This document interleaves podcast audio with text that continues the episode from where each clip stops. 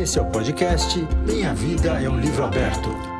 Um programa literalmente familiar, feito por uma mãe, um pai e um filho que entrevistam figuras ligadas à literatura infanto-juvenil. E a gente faz todo tipo de pergunta sobre livros, sobre a vida e sobre o que eu quiser. Você está ouvindo o podcast Minha Vida é um Livro Aberto, um podcast sobre literatura infanto-juvenil, onde os entrevistadores são um escritor, ah, uma mãe e uma criança de 10 anos, o senhor Matias. A nossa entrevistada de hoje, ah, se eu fosse. Se eu acreditasse em numerologia, eu diria que ela é regida pelo número 2, porque tudo nela é número 2, tem dois a ver. Por exemplo, o nome dela é uh, Mirna Silvia. Os sobrenomes tam também são dois: Gleiche Pinsky. Uh, tem mais coisa. Ela se formou em jornalismo, mas fez mestrado em teoria literária. Duas coisas diferentes. Ela ganhou dois jabutis. Ela faz poesia e faz prosa. Ela foi jornalista e virou escritora. Ela foi editada e também foi editora. Criou dois projetos de leitura. Tem duas filhas. Tem dois filhos que trabalham com literatura. Uh, então, a vida toda dela tem a ver com o número 2. E, por sinal, ela vendeu 4 milhões de livros, que é duas vezes dois.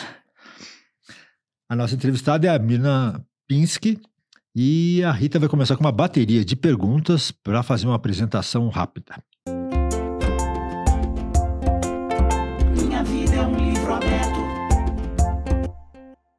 Tá bem? E eu só quero corrigir que eu tenho duas filhas e um filho também. Você esqueceu do meu filho. Estraga toda a minha tese, e... por isso que eu não citei. Ah, tá Estragava tudo. Mas ele vai ficar chateado. é, tem uma, uma coisa a falar. Ela é, ela é entrevistada número dois também. É verdade, é a entrevistada número ah, dois então do nosso pronto, já, já resolve. Vamos lá então, Mirna. A gente vai aqui para uma, é, uma sequência de perguntas que, tipo um ping-pong, um bate-bola, bem rápido, só para a gente aquecer. Tipo, raquetadas mesmo. Onde você passou sua infância? Eu sou de São Paulo, passei na minha infância bem assim, da, perto da Rebouças, numa viela onde é, cheia de paralelepípedos, onde as meninas, três meninas, é, conviviam com uns dez meninos, não sei por que essa ordem, e as meninas então jogavam futebol na rua junto com eles. Essa foi minha infância há muito tempo atrás em São Paulo. Sensacional. Jogadora de futebol você? Sim, eu era boa, viu? Artilheira, viu? Caramba, isso é incrível! E, Mirna, quantos livros publicados até hoje? Até hoje, 51. 51. Cor preferida? Azul. Flor preferida? Puxa, é. Rosa. Não. Sei lá, rosa. Algum esporte preferido? Bom, Futebol, é, futebol? Eu, é, eu, gostei, você sabe que eu assisti futebol, eu fui ao Paquembu, assisti até o Pelé, né, ao vivo e tudo, mas depois eu me, eu, eu me decepcionei um pouco com o futebol e hoje em dia eu assisto de vez em quando, é, mas não tenho nenhuma, nenhum esporte predileto, não. Salgado ou doce? Doce. Oh. Comida preferida? Acho que é macarrão. Macarrão com qualquer molho é, é que eu amo. praia ou campo? É praia, muito sol, muita água. Vivi boa parte da minha vida indo para o litoral norte, passando assim, curtindo demais a, o mar e tal. É praia sem dúvida. Então, calor ou frio? Calor, sem dúvida. Qual o primeiro livro que você leu? Você sabe que eu não lembro. Eu, eu assim, um, um, eu tenho uma lista de livros, até tá no meu, estão no meu, estão no meu site, é, dos preferidos livros assim que ficaram comigo a vida inteira, que me impressionaram muito.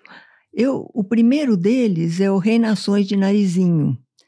É, eu adorei Monteiro Lobato é, e, e, eu tive uma sorte porque minha mãe ganhou a primeira edição do Reinações de Narizinho, que não tem nada a ver com a edição da, da Brasiliense depois, que é grande e tal. Ele é fininho, cheio de ilustrações.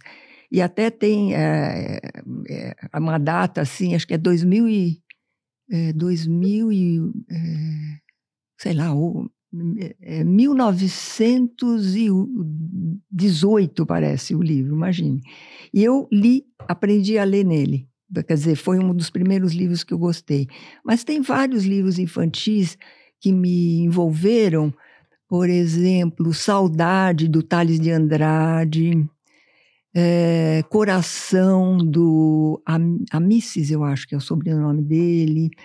É, olha, eu sei que é, a minha infância foi coroada de livros. Eu, depois que aprendi a ler com seis anos, minha mãe era uma professora primária, então ela me ensinou e eu adorei, aprendi logo. Eu sei que eu ficava, eu perdia a noite lendo. Eu, quer dizer, eu ia até 10 horas e tinha que mandar, oh, tem que dormir porque amanhã às 7 horas você tem que ir para escola. Mas eu amei. Então tem um monte de livros, né? Na minha época não tinha muito livro. Os livros é, brasileiros eram geralmente livros traduzidos também. Então eu lia também Charles Dickens, Mark Twain, um Mark Twain eu adorei. Mas é, hoje em dia você tem bilhões de autores nacionais, então eu imagino que a oferta é muito maior e muito mais rica né, do que eu tive. Vou entrar um pouco nessa era da Rita, porque você falou que começou a escrever já casada. E geralmente o casamento atrapalha, né?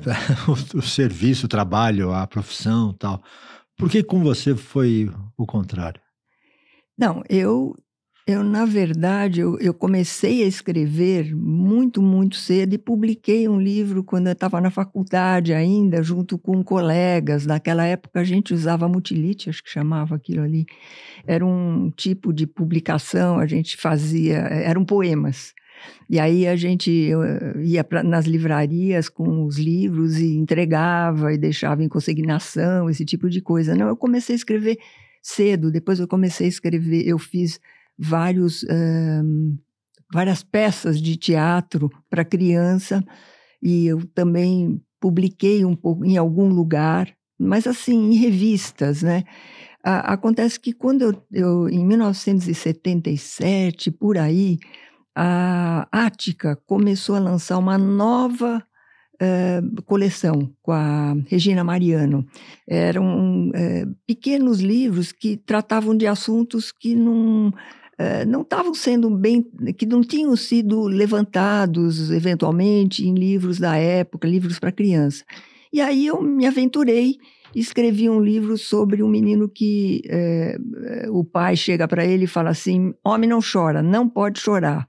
E o, e o livro que chamou Zero Zero Alpiste foi o meu primeiro livro.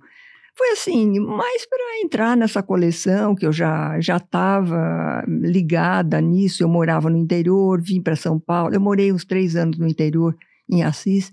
E aí eu vim para São Paulo. E aí eu comecei a, a, a perceber, a me interessar assim, por literatura infantil. Eu não tinha pensado em escrever livros para criança, além das historinhas que eu escrevia e lia para minha filha lá. De repente, parece que abriu-se um caminho, abriu um, né? E eu falei, bom, eu vou começar a mexer com isso. E aí eu fui fazer curso para entender exatamente o que significava escrever para criança. Como eu já disse em outras ocasiões, eu achava que escrever para criança era botar um monte de diminutivos, escrever uma historinha com coisinhas pequenininhas. Depois, eu fiz um curso com a Fúvia Rosenberg na, na Fundação Carlos Chagas, e, e ela, ela, ela, ela mostra quais são os valores que a literatura infantil de 55 a 75, brasileira, né, a literatura infantil brasileira de 55 a 75, uh, eh, veiculavam para as crianças. E ali ela denuncia, digamos, uh, racismo e sexismo como as mulheres eram muito, mais, muito menos uh, ativas e tal, e também com relação à, maneira de se tratar o, o, o negro, né? E aí é, eu, eu, comecei a pensar assim no, o, o que estaria passando quando eu escrevia. Eu comecei a, por isso que eu fui fazer um mestrado também, né, para literatura, para manter uma, digamos, uma, um, uma conexão com a literatura, ao mesmo tempo e tomar cuidado com o tipo de mensagem que eu veicularia sem é, fazer realmente um livro didático. E foi por aí. E é interessante isso que você conta, que você já era mãe quando você começou a escrever, então. É. Tá? E como que a escrita alterou, impactou o seu núcleo familiar? Assim, você...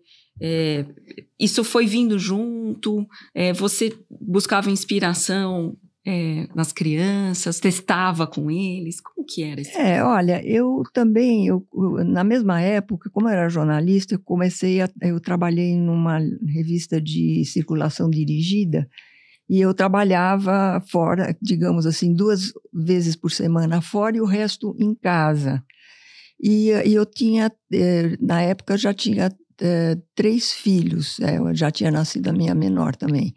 Então, era assim, dava para fazer tudo isso que a gente, sei lá, cuidar da casa, cuidar. Eu tinha ajuda doméstica, claro, e, e eu, eh, eu, mas eu, meu marido trabalhava em Campinas, por exemplo, e eu ficava durante a semana fazendo, levando criança, trazendo criança, fazendo tudo o que tinha que fazer, mas dá tempo, porque você, além do mais, você se alimenta demais com o que você vê é, como as crianças é, funcionam, como elas pensam, como elas recebem informações. Então, às vezes, eu levava para a escola é, outras crianças e eu via na, na maneira com que eles dialogavam, brigavam, falavam, me dava um monte de retornos que era uma benção isso. Por isso que é muito bom quando a gente é mãe escrever para criança. Hoje em dia, que eu já sou uma avó já de gente grande, é, eu tenho que me uh, fazer um certo esforço para conseguir manter essa conexão com o mundo infantil. Não é a mesma coisa. A, a, antes era intuitivo, era simplesmente ouvir, receber e escrever. Foi muito bom mesmo. E você lia também para os seus filhos, Mirna? Você tinha esse, essa, essa troca? Eu acho fundamental para que a criança aprenda e goste de livros que você, desde, desde o começo, isso eu já sabia antes, mas hoje eu tenho certeza, porque hoje eu mexo muito com a questão da leitura também, né? Então, é, é importantíssimo você é, ler à noite para eles. Mesmo quando eles têm 10, 12 anos, você sentar na cama e você ler um livro um pouco, claro, um livro mais complicado, etc. e tal, é super bom, super é, é, acolhedor para essa ideia da, da literatura. Então, sim, eu sempre li e sempre eu acho. Quando eu vou na casa dos netos, eu faço a mesma ah, coisa. Era né? isso que eu ia perguntar, se é. você também lia para os seus netos, né? Então, o Matias hoje em casa é. À noite, a gente vai. pode cobrar, pode cobrar. Tinha alguma coisa, ou tem alguma coisa que você acha fundamental ler?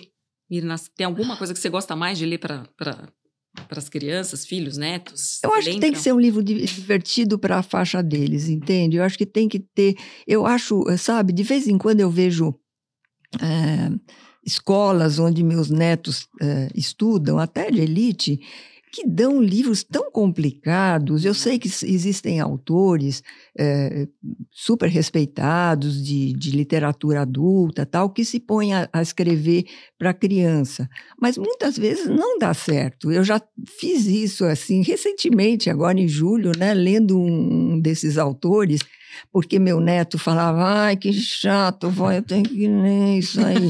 aí eu falo, tá bom, então eu leio um pedaço para você. Aí eu vou ler e falo, realmente é chato. Então, é, eu, eu acho que a, o compromisso que nós, autores de livros infantis, temos com a literatura é esse. Vamos, não vamos dar aulas de algum assunto importante, não. Mas vamos escrever histórias que tenham valores, vamos, vamos passar valores, claro, a gente sabe disso, mas tem que ser divertida e talvez até um pouco poética na medida que uma criança é, consegue a, alcançar a poesia, né? Nada de muito aquelas palavras rococós e tal. E eu acho que assim, eles gostando de ler essas histórias, eles vão se treinar e é assim que eles vão ler bem e assim eles vão escolher no futuro os livros que eles querem ler, porque não, não tem caminho nenhum no futuro sem leitura. Isso aí não tenho dúvida nenhuma. Né? Uhum. Eu acho que é essa a nossa função de escrever para criança. Qual a palavra que você mais escreve? Não sei, isso não saberia. Ai. Eu, eu, gosto de escrever sobre uh, relações humanas e afetos. Então, eu, eu não sei, amor. é, mas eu acho que dependendo de, de, de, do livro, você, você tem que usar palavras engraçadas. E, eu uso muita. É, é, como é que chama? Não é, eu, não, eu escrevo, às vezes, mais. menos, menos formalmente, eu escrevo tá, por exemplo, num livro, às vezes, entende? Existem é, a linguagem informal, né? Eu, coloquial, eu, eu gosto de usar, mesmo quando eu não estou fazendo diálogo, eu estou usando um indireto livre, por exemplo. O indireto livre é quando, né, é quando a, a, você, você começa a escrever com a cabeça do personagem, embora ele não esteja verbalizando. E aí eu uso coloquial também. Eu é por aí. Mas não sei se eu respondi essa tua pergunta, porque eu não sei qual é a palavra que eu mais uso, não, não sei. É difícil escrever um livro para você? Eu acho que é, viu? Eu acho. É, eu nunca faço um é, desenho do livro, um roteiro do livro, não. Eu tenho uma ideia, né? E eu vou escrever, por exemplo, é, eu resolvi escrever sobre. Uma vez a minha filha, com 4, 5 anos, chegou para mim e falou assim: Mãe, você gosta de mim sempre? Claro que gosto. Mas você gosta de mim sempre, mesmo quando você está brava comigo, quando eu fiz uma coisa errada? Gosto, claro que eu gosto de você. Aí eu parei e falei: Claro, deixa eu ver o que, que ela está pensando. E aí escrevi um livro que até foi um do o que ganhou Jabuti, chama As Muitas Mães de Ariel. E é a história de, uma, de, um, de um menino, no caso um, um menino, que uh, a mãe uh, às vezes está brava com ele, às vezes está feliz, às vezes ele faz uma besteira, e a mãe uh, sempre vai lidando com todas as coisas. E no fim, ela, ela, ele, ele percebe que muita mãe, que é bom ter muitas mães e todas as mães gostam dele. É mais ou menos essa história. Então, é, é, é assim, olhando o que é, as crianças fazem, de vez em quando vem uma ideia, e aí às vezes eu consigo fazer uma, uma história. Essa, essa história é curta. Mas tem outras histórias, por exemplo, com relação ao bullying. Né? Atu, atualmente, ou melhor, nos últimos tempos, é, a questão de maltratarem crianças em escola, grupos maltratarem, é uma coisa muito, muito presente, embora no meu tempo também tivesse, né? Uhum. Mas hoje tem até a palavra bullying, né? Então, eu é, comecei a pensar numa história que pudesse acontecer agora, com uma menina, e, e eu fui criando a história devagar. Então, não é uma coisa que eu consigo escrever em 15 dias, entendeu? Eu escrevo toda manhã, de, de, preferência de manhã, porque eu escrevo melhor de manhã, mas eu vou escrevendo aos poucos e vou é, a, inventando a história à medida que ela, os personagens me ajudam a criar o, o, a continuação do personagem, porque de repente eu pus uma menina que é muito. É, é, que briga muito com, com a família, e de repente me ocorre alguma coisa ligada a isso que eu não, não tinha pensado. Então eu já caminho para outro lado. Então escrever é difícil e eu releio, depois de uns dois meses, o livro pronto, eu releio, eu releio várias vezes e mudo muita coisa. Não é fácil escrever. Aliás, quando eu vou em escolas, as crianças sempre perguntam esse tipo de coisa e a professora fica feliz quando eu digo: olha, eu releio um monte de vezes, viu? Porque tem um monte de besteira que eu fiz na primeira, lei, na primeira escrita, na primeira redação, etc. e tal. É assim, é, é difícil escrever. Como é que é a sua relação com os ilustradores? Olha, é, eu tenho muita sorte que as, as, as, editoras geralmente me consultam, né? Então, é, eu, eu mando texto, ele é aceito, elas me pedem para sugerir ilustrador. Quando não dá certo os ilustradores que eu sugiro, porque às vezes o preço, às vezes a pessoa não está disponível, então, eles escolhem é, alguém e mandam, e aí a gente vê se o, se o desenho tem a ver, se o jeito da, da pessoa ilustrar, né, tem a ver com o texto. Porque às vezes é, a pessoa é ótima, mas o texto exige, sei lá, coisas mais realistas e a pessoa é mais. É, voa mais e tal. Agora, é bom, essa sua pergunta, eu vou, eu vou te dizer o seguinte: eu tive um livro eu comecei a mexer com a questão da leitura, algo, sei lá, em 2000 e pouco, quando eu comecei a fazer via, eh, um, um, trabalho voluntário em escolas públicas, em que eu, uh, eu, eu, eu ia escrever histórias com criança, eu levava o computador e escrevia histórias na quarta série de recuperação de ciclo. Existe ainda essa quarta série. São crianças que não conseguem aprender a ler no primeiro, segundo, terceiro ano e vão ficar repetindo o quarto ano antes de entrar no antigo ginásio, porque aí a escola teoricamente tem que dar um reforço para tentar fazer com que eles consigam ler e escrever. E eu achei que, eh, que eu poderia ajudar nesse sentido.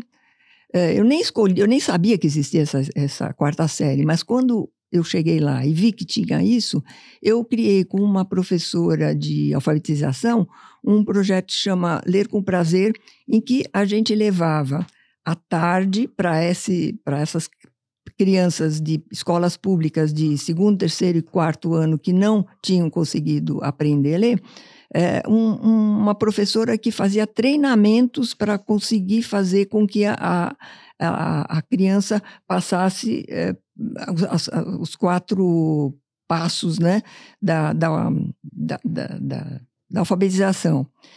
E aí é, comecei a ler muito, então, eu também, sobre como se faz a leitura, e acabei é, escreve, fazendo um livro para estimular a passagem é, da criança do, do primeiro ao segundo momento, que é o momento em que ela descobre que a palavra é feita de sons e os sons são representados por letrinhas.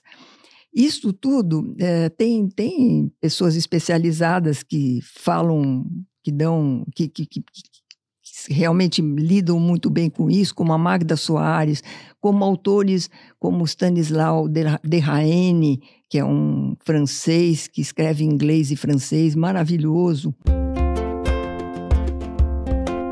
Qual é o seu livro mais vendido? É, então, o, o, o, livro mais vendido, eu diria assim, foi o, que, que, mais saiu, foi o Carter Hunt, é, porque ele, é, além de ganhar o Jabuti, ele foi comprado pelo PNLD, e naquela época, o PNLD, eu não, não sei se chamava PNLD, talvez naquela época, é eu estou falando de dois, é, 1996, por aí, ou 2000, por aí. Ele comprou 2 milhões e 30 mil exemplares. Mas um, um livro que eu não trouxe aqui, eu trouxe, trouxe. Uh, não, é, O Nó na Garganta é um livro que já saiu muito, muito, já tem 60 e, acho que 62 ou 3 edições Uau. e tem mais de 300 mil exemplares, mas nunca entrou, num, eu acho que num desses, uh, dessas licitações. Mas vendeu bastante também, né? Qual é o seu pior livro? Livro que você menos gostou de fazer. Ah, mas eu não posso falar isso, porque você pode falar assim, eu não gosto desse meu filho, esse meu filho é chato. Não, não posso. Eu não, eu não sei, eu acho que alguns livros, eles mereceriam uma edição melhor para ele ficar mais bonito. e, e vender mais e, e, chegar mais perto das, das, das crianças. Por exemplo, esse aqui, olha que fininho, e ele, tem, ele é tão engraçado. Eu até vou, talvez, ler um pedaço dele, mas é, eu acho que tem. Eu acho, acho que todos eles são. Eu gosto de todos e lamento que alguns nem estejam mais em, em, no catálogo das editoras. Né? Falando em livro fora de catálogo, é, a gente tem aqui na mesa ó, alguém que é fanático por Tatu Bolinha, que é a Rita, e tem você que fez um livro chamado Tatu Bolinha. Aí eu queria aproveitar essa coincidência e queria que você contasse a, a sua história do Tatu Bolinha, porque tem muito a ver com a Rita. eu amo o Tatu Bolinha, é, fez parte da minha infância. É, olha só. É. Então, eu, ele, ele, eu acho, ó, é uma história que eu acho tão engraçada, né? Eu acho que foi bem legal, que era a minha a minha filha menor tinha uma, uma prima chamada Renê e ela tinha ia fazer anos. E aí uh, eu inventei uma história em que ela adora uh, essa prima, quer ir para a casa da, da prima e ela quer dar um presente pessoal para a prima. Então ela pega, vai para o jardim, pega um tatu bolinha, põe numa caixinha de fósforo e vai dar de presente para a Renê. E aí, eu não vou, eu não vou, eu não vou dar spoiler, entendeu? E, e, e, se eu encontrar algum exemplar, infelizmente ela está fora de catálogo, mas se eu encontrar em casa dois exemplares, um eu te dou de mas presente. Eu agradeço muito, porque os tatus bolinhas eu procuro, procuro, nunca mais eu achei o que aconteceu com os tatus bolinhas nos jardins. Ah, mas na minha casa tinha, quando eu tinha casa. Na minha casa também, mas uns tempos para cá eu procuro, procuro no é parque, É mesmo? Procuro no... Eu não acho é. mais tatu mas bolinha. É, é tão quando engraçado. Quando eu estava namorando com a Rita, eu peguei uma caixinha de fósforo, recortei tatu bolinhas ah, e dei uma caixinha de fósforo. E não era de verdade, né? No papel. Aí eu soube. Ah. Que talvez algum dia pudesse vir um Matias. Foi assim. Foi assim. Poxa, paixão mesmo, hein? Preciso achar esse livro para te eu dar. Eu preciso desse livro, Mirna. Eu preciso do livro da Tubolinha. ah, que bom. Que Não, bom. Eu, eu tinha essa questão, né? Assim, de, de. Tinha, na casa da minha avó, tinha um jardim com muito tatu bolinha. E eu e minha prima, a gente gostava de é. cuidado. Eu não sei se a palavra certa agora é cuidar dos tatus bolinhas. Quando, é. né, nas caixinhas de fósforo, se a gente, na verdade, contribuía para o extermínio. Mas agora com uma consciência mais ecológica, acho que eu não faria isso de novo. Porém, não, mas o... foi muito lindo, assim, foi uma Eu acho que o Tatu Bolinha ia passar, ia fazer uma viagem interessante, né? A ideia era essa, ela ia ter uma outra experiência de vida na casa também da, da Renê e tal. Eu acho que daria ainda para é, botar na caixinha. Eu, eu, eu, eu pus muito tatu bolinha em caixa. Eu Fiz muito disso. Eu é. da Fábia, minha prima. Mas você vê como a gente uh, tinha muita ligação, antigamente, muito mais ligação com, com a natureza muito. do que hoje, né? A gente hoje é, é cimento, né? Cimento e celular. É, a gente a gente está muito mais desconectado, né? E eu acho que a natureza também está sentindo mais a, é. a gente, né? A Agora as crianças, eu acho que elas, quando elas têm oportunidade de de, de estar com a natureza. Na praia, por exemplo, você anda e vê é, pedacinhos de, é, de conchas, de não sei o quê. As crianças gostam disso, elas coletam, elas põem em caixinhas e tal. Então, essa coisa assim, é, se a gente der oportunidade para elas, ou contar histórias que deem oportunidade para elas, eu acho que enriquece muito, viu? Eu tenho uma, uma pergunta assim, bem rápida, né? Que é você, né? É, não sei se tem alguma coisa a ver, mas você mora em prédio ou em casa? Agora em prédio, mas morei a vida inteira, a vida inteira até 10 anos atrás em casa e amei. Né? Eu mudei em prédio pela minha circunstância, que agora eu estou mais idosa e tal, e eu gosto, é, é mais fácil. Por quê? É porque eu tava, você falou que é difícil escrever um livro. Eu pensei, é difícil. Trocadilho. Prédio. É ah! Acho que é por isso. Antes era mais fácil, né? É, mas agora pergunta séria. O que você faz com seus troféus e prêmios? Você guarda em algum lugar escondido? Ou deixa em algum lugar para as pessoas verem, tipo, oh, que troféu lindo, quero um para mim. Ah, olha, não é tanto assim que eu ganhei, né? Eu deixo ali na prateleira, eu acho uma glória, eu acho legal que tenham achado bacana esses dois livros que foram considerados os melhores do ano, né? E depois eu ganhei um também da é, a, Academia Brasileira de Letras também, eu acho super legal esse tipo de coisa, mas eu, eu, eu acho importante, sei lá, para a gente, mas não, não acho que o mais importante, sabe o que é o mais importante para mim? É que as crianças gostem de ler os meus livros. Realmente que eu esteja, que eu possa ajudar as crianças do, do, do, primeiro, segundo, terceiro, quarto ano, digamos, a, a, realmente se envolver com a leitura e conseguir se, conseguir se tornar bons leitores. Eu acho que isso é muito mais importante para mim, embora seja ótimo ganhar prêmios, é ótimo, mesmo porque quando você ganha prêmios, então a, as editoras ou as próprias escolas né, olham mais para os teus livros, mas eu acho que é importante. E é importante realmente que as professoras é, continuem fazendo esse trabalho maravilhoso de levar os livros infantis para a escola. Eu não é em toda, não é, eu é, acho que é Brasil é o único lugar eu acho que adota livros infantis, eu não tenho certeza e escolas, porque nos Estados Unidos acho que não. Acho que assim, não, não existe essa coisa de trabalhar com livros infantis na escola. E é super importante. Até que recentemente eu fiquei assim, estarrecida com o, uh, o, o, o ministro, não, o secretário da Educação Estadual pensar, ter essa ideia de colocar, de tirar livros impressos das escolas e colocar só o digital. Quer dizer, era uma ideia assim de alguém que nunca chegou perto da, do, da questão da leitura. Nunca leu nada sobre como se lê, como que a leitura é feita, como que você realmente consegue aprender e trazer para dentro de você um monte de conhecimentos a respeito do mundo, de, de, de como se comunicar e tudo, é, achando que só com o digital você consegue fazer isso. Eu fiquei estarrecida com essa ideia, ainda bem que voltou para trás, né? Mirna, você tem um projeto, né, chamado Escreva Comigo.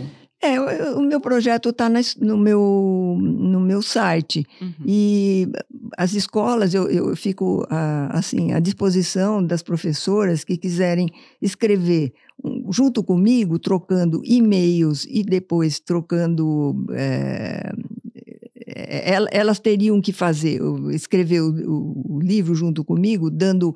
A gente de, elas determinariam na classe quais são uh, os personagens, uh, delineariam assim a natureza de cada personagem uh, e depois falariam sobre o que gostariam de escrever e aí eu dou uma sugestão e aí a, a classe trabalha um pouco, manda para mim de volta e aí depois de algumas trocas esse livro isso fica pronto, eles ilustram e vai para o meu site. Chama-se Escreva Comigo através do meu site, está aí. Uhum. É. Qual que é o endereço do seu site? é mirnapinski.com.br. Qual o seu livro preferido que você escreveu? Ah, eu, eu não sei, eu acho que o Eu gosto de muitas coisas que eu escrevi, né? Acho legal, um, alguns até estão fora de catálogo, por, por exemplo, Quebra-Cabeça. Mas eu acho Carta Errante, Avó Atrapalhada e Menina Aniversariante, principalmente que ela está super bem ilustrada. Então, é, a ilustração ajuda a leitura, ela faz a, a leitura ser mais engraçada, né? Então eu, eu gosto muito desse livro. Ah, lê um pedacinho. Tá bom. Eu vou ler então o comecinho, tá é. bom? Espera aí, deixa eu trocar de óculos aqui. Era uma avó, mais ou menos velhinha, mais ou menos gordinha, tinha o cabelo mais ou menos cinzento e dia sim, dia não, dores nas costas que despontavam entre a segunda e a terceira costela, produzindo uma preguiça infinita. Nesses dias, vovó Lia abria mais tarde a janela do seu quarto e nem ligava para os passarinhos da macieira. Só queria saber do sol. Se tivesse, ela descia até o jardinzinho de margaridas brancas que havia nos fundos do prédio. Se não, ela voltava para a cama com uma bolsa de água quente e ficava rabiscando cartas. É, essa história, então, é uma, uma avó né, que está longe da, da, da netinha, e a netinha faz anos e ela escreve uma carta para a netinha. E é engraçado porque a, realmente a carta tem um pedaço que ela não faz direito e tal, e a história toda é muito engraçada e é muito bem ilustrado, né? E, e é isso. Eu acho que ele é um livro que está bem redondinho. Ele parte de alguma coisa real ou não? Ah, eu, eu geralmente eu me inspiro em pessoas e coloco nas histórias, mas ela, a história não é real. É, é, o que tem de real é que essa avó foi morar em Israel e que realmente ela escrevia histórias para a netinha que morava no Brasil. E que é, a, a netinha que morava no Brasil tinha uma caneta, que eu não sei se existe hoje ainda, que é a caneta que apaga depois de algum tempo. Existe, existe hoje. É. Existe. Então, é, é, essa avó escreveu o endereço da carta para a Luciana é, com uma parte que apagou. E só ficou uma parte. Chegou em São Paulo e aí é, chegou no correio e acontece um monte de coisa engraçada até a carta conseguir ir para o seu destino. É. Você, você mencionou Israel, né, Mirna? Você acha que suas raízes judaicas influenciaram de alguma maneira a sua escrita? Olha, é, eu não, eu acho que sim, embora é, eu seja uma, digamos, uma família bem assimilada, porque meu pai era um neurocientista na, da Áustria que teve que fugir do, da, da, da, da guerra e do, do, do campo de concentração e ele veio para cá e ele era muito assimilado, era uma família muito assimilada. As famílias de classe média, intelectu mais intelectuais na Áustria, na época do, dos anos 30, 20 e 30, elas eram muito assimiladas. E ele veio para cá muito pouco, sei lá, não tinha muitas raízes. Ele casou com uma mulher que também tinha raízes, porque veio da Ucrânia, a família dela veio da Ucrânia mas não era uma coisa assim muito profunda, como assim, hoje em dia eu, eu conheço tantos, eu tenho tanta gente assim. Mas eu acho que sim, eu acho que os valores, sabe? Os valores estão presentes, a coisa de respeitar o outro, a coisa de ser honesta, a coisa de acreditar na, na no, no, social como uma coisa importante. Eu não sei, eu acho que é, é nesse sentido, eu acho que eu trago muita coisa. Alguma, eu tenho até um livro ou dois eh, que tem alguma, alguma coisa ligada a judaísmo, né? Mas em geral é, é mais, mais é mais geral mesmo. Por que você escreve? Olha, eu acho que é uma forma. Eu, eu sou uma pessoa tímida que não, é, não, não, não, não faço muitos, é, muita coisa, nada na internet, por exemplo, mas eu acho importantíssimo escrever o que eu sinto. Então, eu vou escrevendo, eu faço poesias, eu conto conto, eu faço contos de coisas que eu vejo na minha volta que não necessariamente para criança. Eu acho que é uma forma de eu me falar uma forma de eu me dizer. E eu, eu, eu sempre cito o, o, Manuel de Barros, que é um, um, um ótimo poeta brasileiro, que dizia assim: tudo que eu falo dos outros é de mim que falo. Então, eh, todos os meus livros, embora nenhum deles conte uma história real, todos eles contam uma história real em pedaços, uns peda pedaços da minha história real. É, e eu acho que é uma maneira de eu me comunicar com o mundo, é escrever. Você tem sempre um pé no real e um pé na ficção, não é? é sei lá, trabalhou com jornalismo, mas fez literatura infantil. Acho que isso faz parte, né, do, do, da sua história, assim, da alma. Esse um pé em cada lugar, um pé no realismo, um pé na ficção. É, eu acho que sim, é todos os. Eu não, eu não tenho nenhum livro que seja de terror, ou de não sei o quê, ou de ficção científica, ou não sei o quê. Eu acho que tudo é do. Eu, eu, eu gosto de retratar o que existe hoje na minha volta. Então é, é, é evidente que eu tenho que ter um pé no real, mas eu também quero mergulhar na, digamos, alma das personagens e contar coisas que eu imagino que elas tenham dentro delas quando elas fazem determinadas coisas. É, é isso mesmo que você falou, é um pouco do real, mas é muito mergulho no, no, no na percepção do outro. Mirna, você é uma mulher ativa, independente, produtiva. É do time das mulheres que quebram todos os paradigmas e, e estereótipos. Obrigada. Sou fã mesmo. Obrigada. E é, você já sofreu algum tipo de julgamento, discriminação contra a idade? Você já sentiu algum tipo de etarismo? Não necessariamente. Às vezes eu acho assim. É, outro dia fui numa médica e ela falava comigo assim, muito devagarzinho e tal. E eu até falei com meus ah. fi minha filha e falei assim: será que ela acha que é, eu não entendo direito o que ela está falando.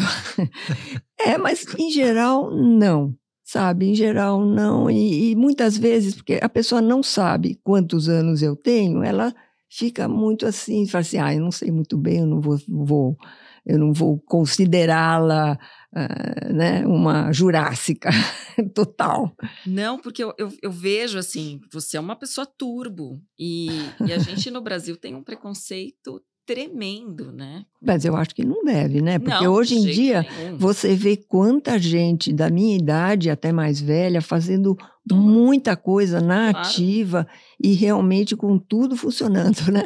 Não, eu acho que é, depende muito da pessoa, mas é, um, é claro que é muita sorte. Você você tem que fazer uma série de coisas para você manter a as coisas andando bem e tudo, mas eu acho que é, mudou muito. Quando meu, é, meus pais, por exemplo, hum. é, aos 60, 65 anos, eles eram muito velhos já, né?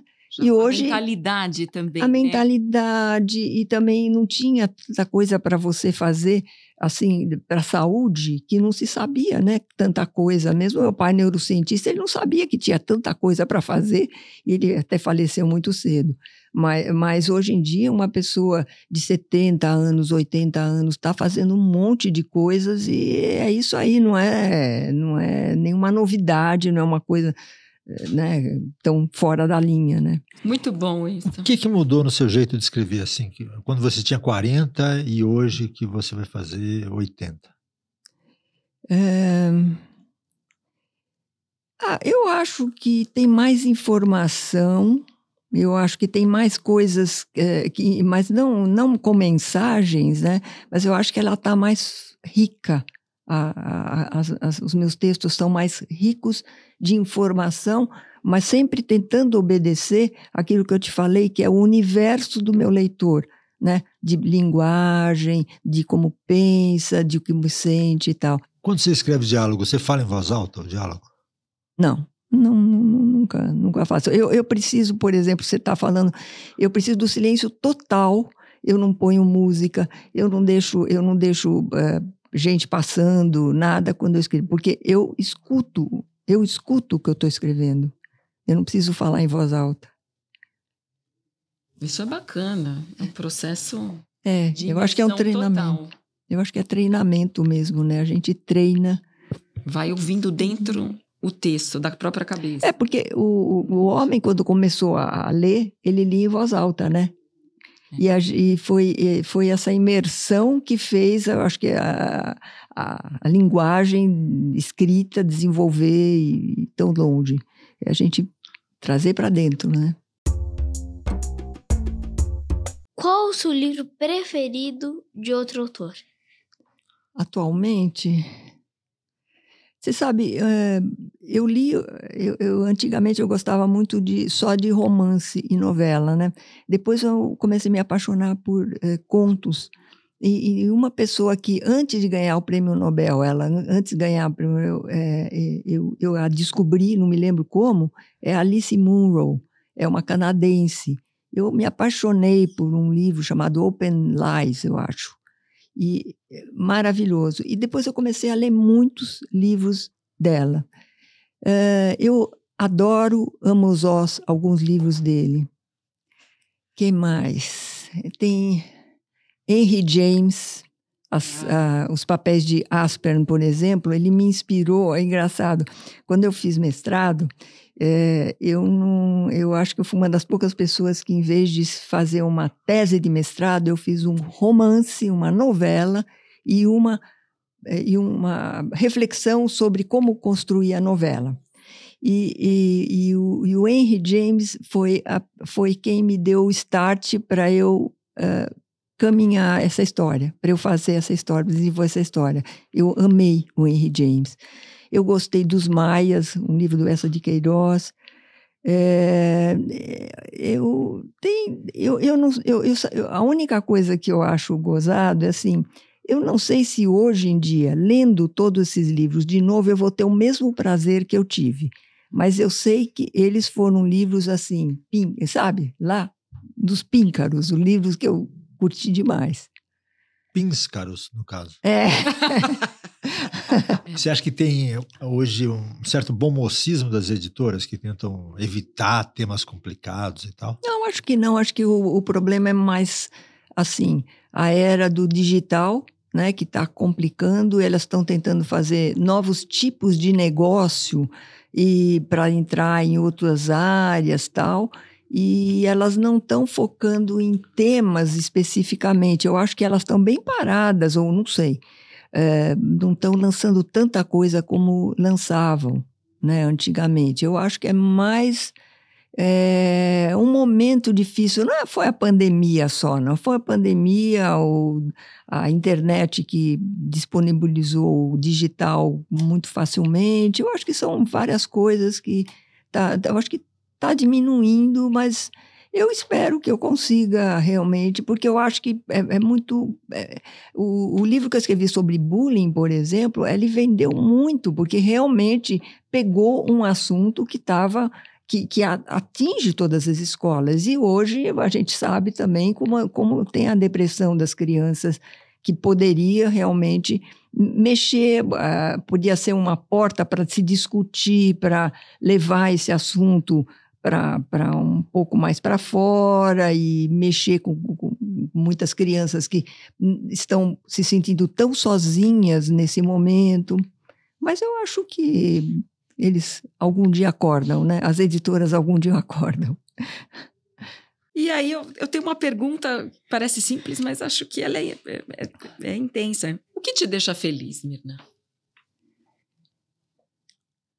É, é quando eu consigo uh, me manter, digamos, equilibrada, sem, uh, sem que alguma coisa me dê muita ansiedade. Alguma novidade que me dê ansiedade, algum problema pessoal, etc. e tal. Eu acho que hoje em dia eu consigo uh, ter esse equilíbrio, eu acho que é a maturidade e um monte de terapias, viu? é, é, esse equilíbrio e esse me deixam feliz quando eu olho e falo, nossa, como eu consegui chegar a esse patamar, que bom. Acho que é isso. E eu estou muito feliz porque eu tenho três filhos, seis netos, eu estou tô, tô, assim encantada, graças a Deus, com o que os caminhos que eles escolheram, todos eles. E isso me deixa muito contente, porque não é nada, não é nada, eu dei um pontapé inicial em alguma coisa, né? Com que certeza. deu certo. Com certeza. Falando em felicidade, entrevista, da entrevista, te deixa feliz ou infeliz? Você fala o quê? Essa entrevista? Essa, principalmente. muito feliz, muito feliz, porque eu nem imaginei eu ia falar tanto, né? E falar tantas coisas pessoais e não sei o quê. E vocês entrevistam muito bem, vocês são, assim, tão perceptivos e vocês três, né, coordenadíssimos e tal. Eu, eu tô achando ótimo. Bom, mas, infelizmente, a entrevista acabou. Ah, ah pois é. Mas foi ótimo, obrigado. Ah, a gente fecha aqui o livro aberto Até a próxima. Muito obrigada. Olha, essa oportunidade foi ótima. Estou muito feliz. Muito obrigada mesmo. Viu? Obrigada, Mirna. Foi uma honra. Obrigado é, por estar participando aqui do Minha Vida é um Livro Aberto, que está se fechando como as portas de um castelo que vira uma ponte. Vai... Valeu, obrigado. Minha Vida é um Livro Aberto é uma série da Biblion, sob gestão da SP Leituras para a Secretaria da Cultura, Economia e Indústria Criativas do Estado de São Paulo. Apresentação, produção e roteiro: José Roberto Toreiro, Maria Rita Barbi e Matias Toreiro. Edição: Alexandre Lima. Trilha sonora: Fernando Salem. Gravação: SP Leituras. Minha vida é um livro aberto.